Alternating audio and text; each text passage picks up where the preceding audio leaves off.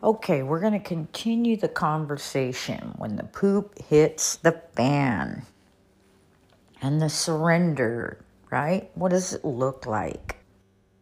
My question is what are you going to do when the poop hits the fan? What have you always done? At this point, for some of you, this is new, and you'll probably go right back to what you typically do.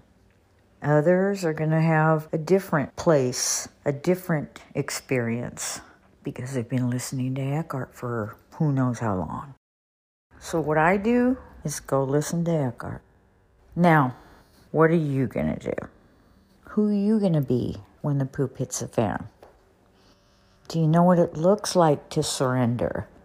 You'll start noticing that as you continue to practice the teachings. You'll start recognizing that in others. And some people who don't even practice the teachings, it's just there.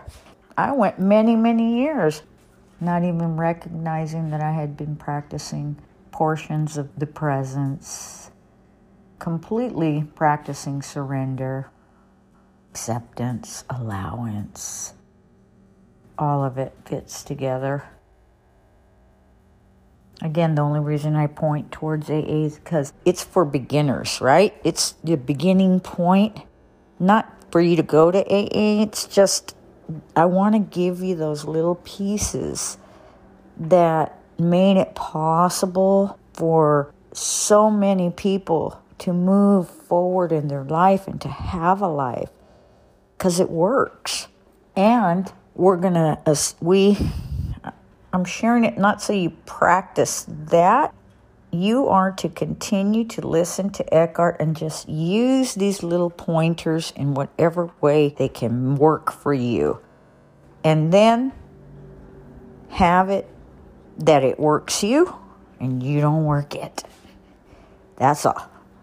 So don't get attached to any conversation being anything other than practicing presence, acceptance, allowance, non resistance, non judgment, all the teachings. As you grow, you can drop us. Go to a different group. Go learn from Eckhart, you know, whatever. This is just to get us through this year and to provide something for others along the way as they're growing and that's how we're just going to do it. We're all going to grow together. There's my little boy coughing again. So, surrender. What does surrender look like? Surrender looks like when the poop hits the fan and you're upset and you're angry, that you stop, you take a breath. You remember no make wrong right away because what does that do? That puts you in that space of non judgment.